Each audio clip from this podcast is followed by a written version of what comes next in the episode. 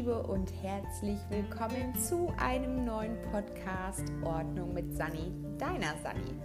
Heute möchte ich mit dir über das Thema Blog Planning sprechen und was das Ganze für dich im Alltag tun kann. Viel Spaß bei diesem Podcast.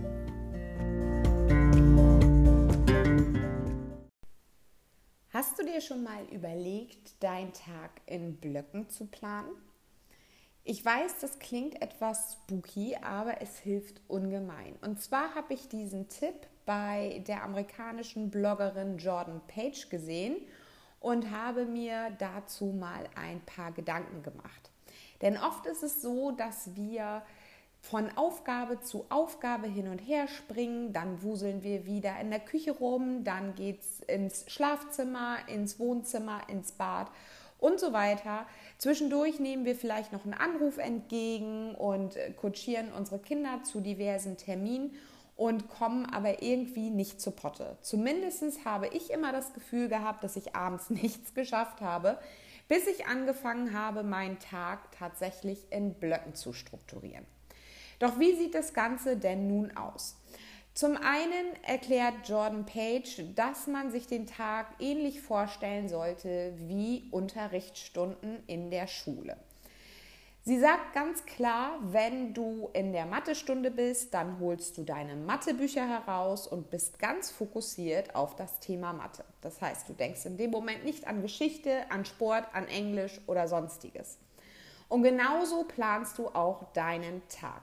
Bei mir sieht das wie folgt aus. Ich habe einen Morning Block, ein Work Block, ein After Work Block, ein Evening Block und den Sleep Block bzw. den Night Block, wo ich schlafe. Im Grunde genommen sind es bei mir vier Blöcke, wie sich mein Tag aufteilt. Doch wie funktioniert das Ganze? Du erstellst deinen Blog so, wie es dir gerade passt. Nehmen wir mal meinen Morning Blog. Mein Morning Blog besagt, dass ich morgens aufstehe, dann die Tiere versorge, dann mache ich meine Sporteinheit für 25 Minuten, gehe anschließend in, ins Badezimmer, äh, mache mich fertig, duschen und so weiter. Ähm, also quasi das Thema Self-Care und dann gehe ich in die Küche, zapfe mir meinen ersten Kaffee und nehme mir Zeit nur für mich, für mein Journaling. Das heißt, ich schreibe wirklich meine Gedanken runter. Dazu gab es ja auch schon mal einen Podcast. Ähm, wenn dich das Thema interessiert, dann schau einfach mal unter weitere Folgen und du wirst die Episode schnell finden. Ja, und dann, wenn ich quasi mein Journaling vollzogen habe, dann fange ich an, den Frühstückstisch vorzubereiten für die Familie, räume schon mal den Geschirrspüler aus und wecke dann nach und nach meine Familie.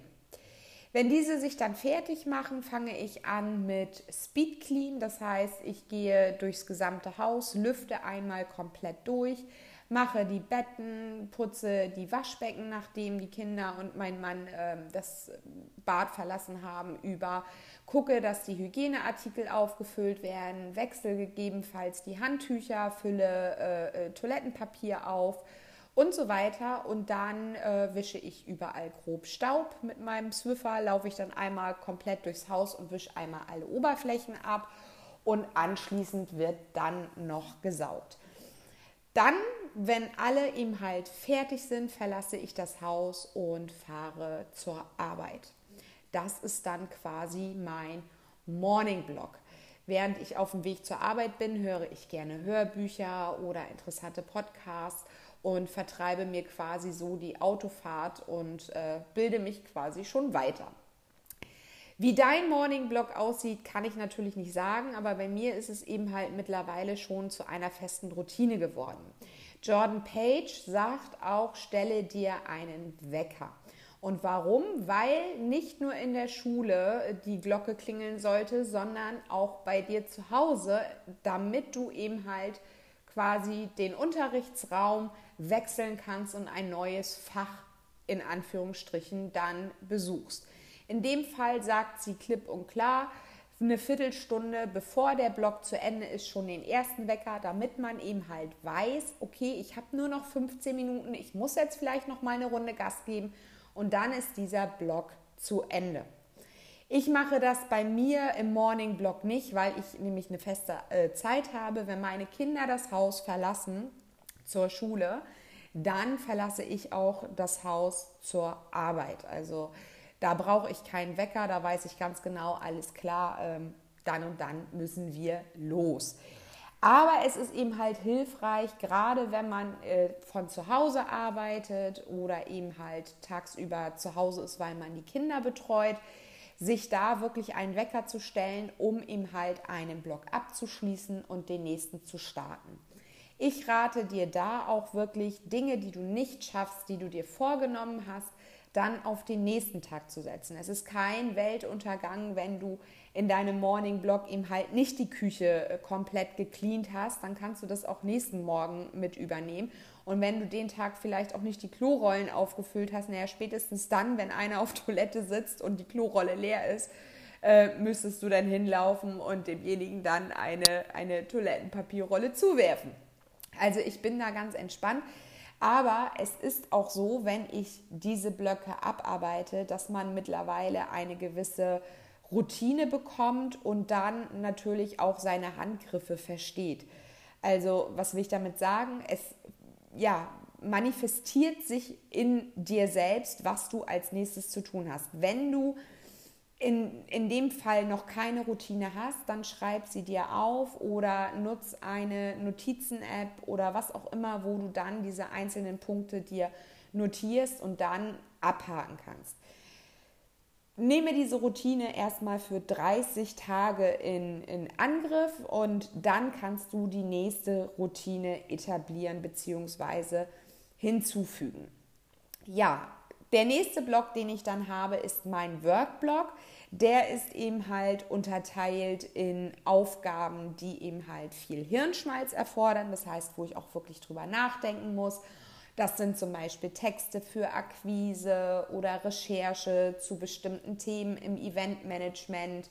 Das können Themen sein wie Versicherung und, und, und. Also wirklich, wo ich mich anstrengen muss, wo ich einen klaren Kopf brauche. Dann gibt es meine Mittagspause und meine Mittagspause ist rein für mich. Das ist meine Me-Time. Da pflege ich soziale Kontakte, treffe mich unter anderem mit einer Freundin zum Kaffee, gehe mit meinem Mann Mittagessen, renne noch schnell zum Rossmann oder was auch immer. Also das ist quasi so meine persönliche Zeit. Und dann kommt der nächste Workblock und da sind es Aufgaben, die ich einfach nur in Anführungsstrichen stupide abarbeiten muss, weil dann meine Leistungskurve etwas nach unten geht, weil wenn man bedenkt, ich stehe jeden Morgen 4.30 Uhr auf, dann ist eben halt um 13 Uhr bei mir so dieses Nachmittagstief und da arbeite ich dann Dinge ab wie ähm, Konten kontrollieren, sind Zahlungseingänge erfolgt, dann äh, buche ich diese im Rechnungseingangsbuch äh, eben halt aus, äh, beantworte schnelle E-Mails, ähm, also alles, wo ich nicht wirklich ähm, ja, mich anstrengen muss, kopftechnisch und mich wirklich konzentrieren muss.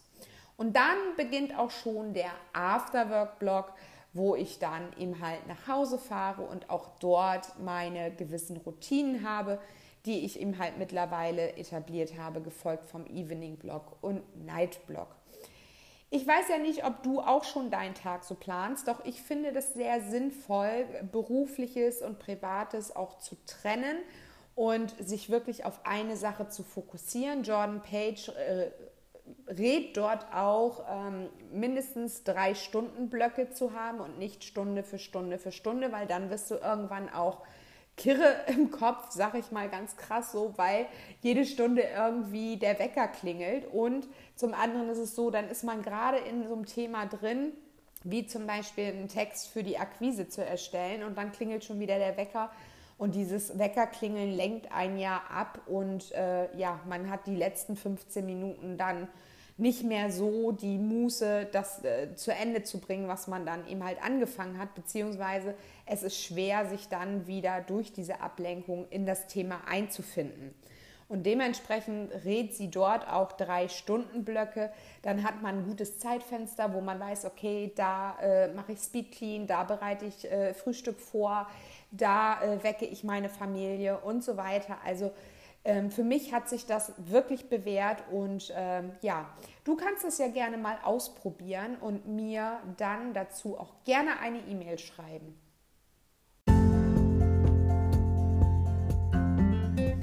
Ja, das war mein kurzer Einblick in das Thema Blog Planning.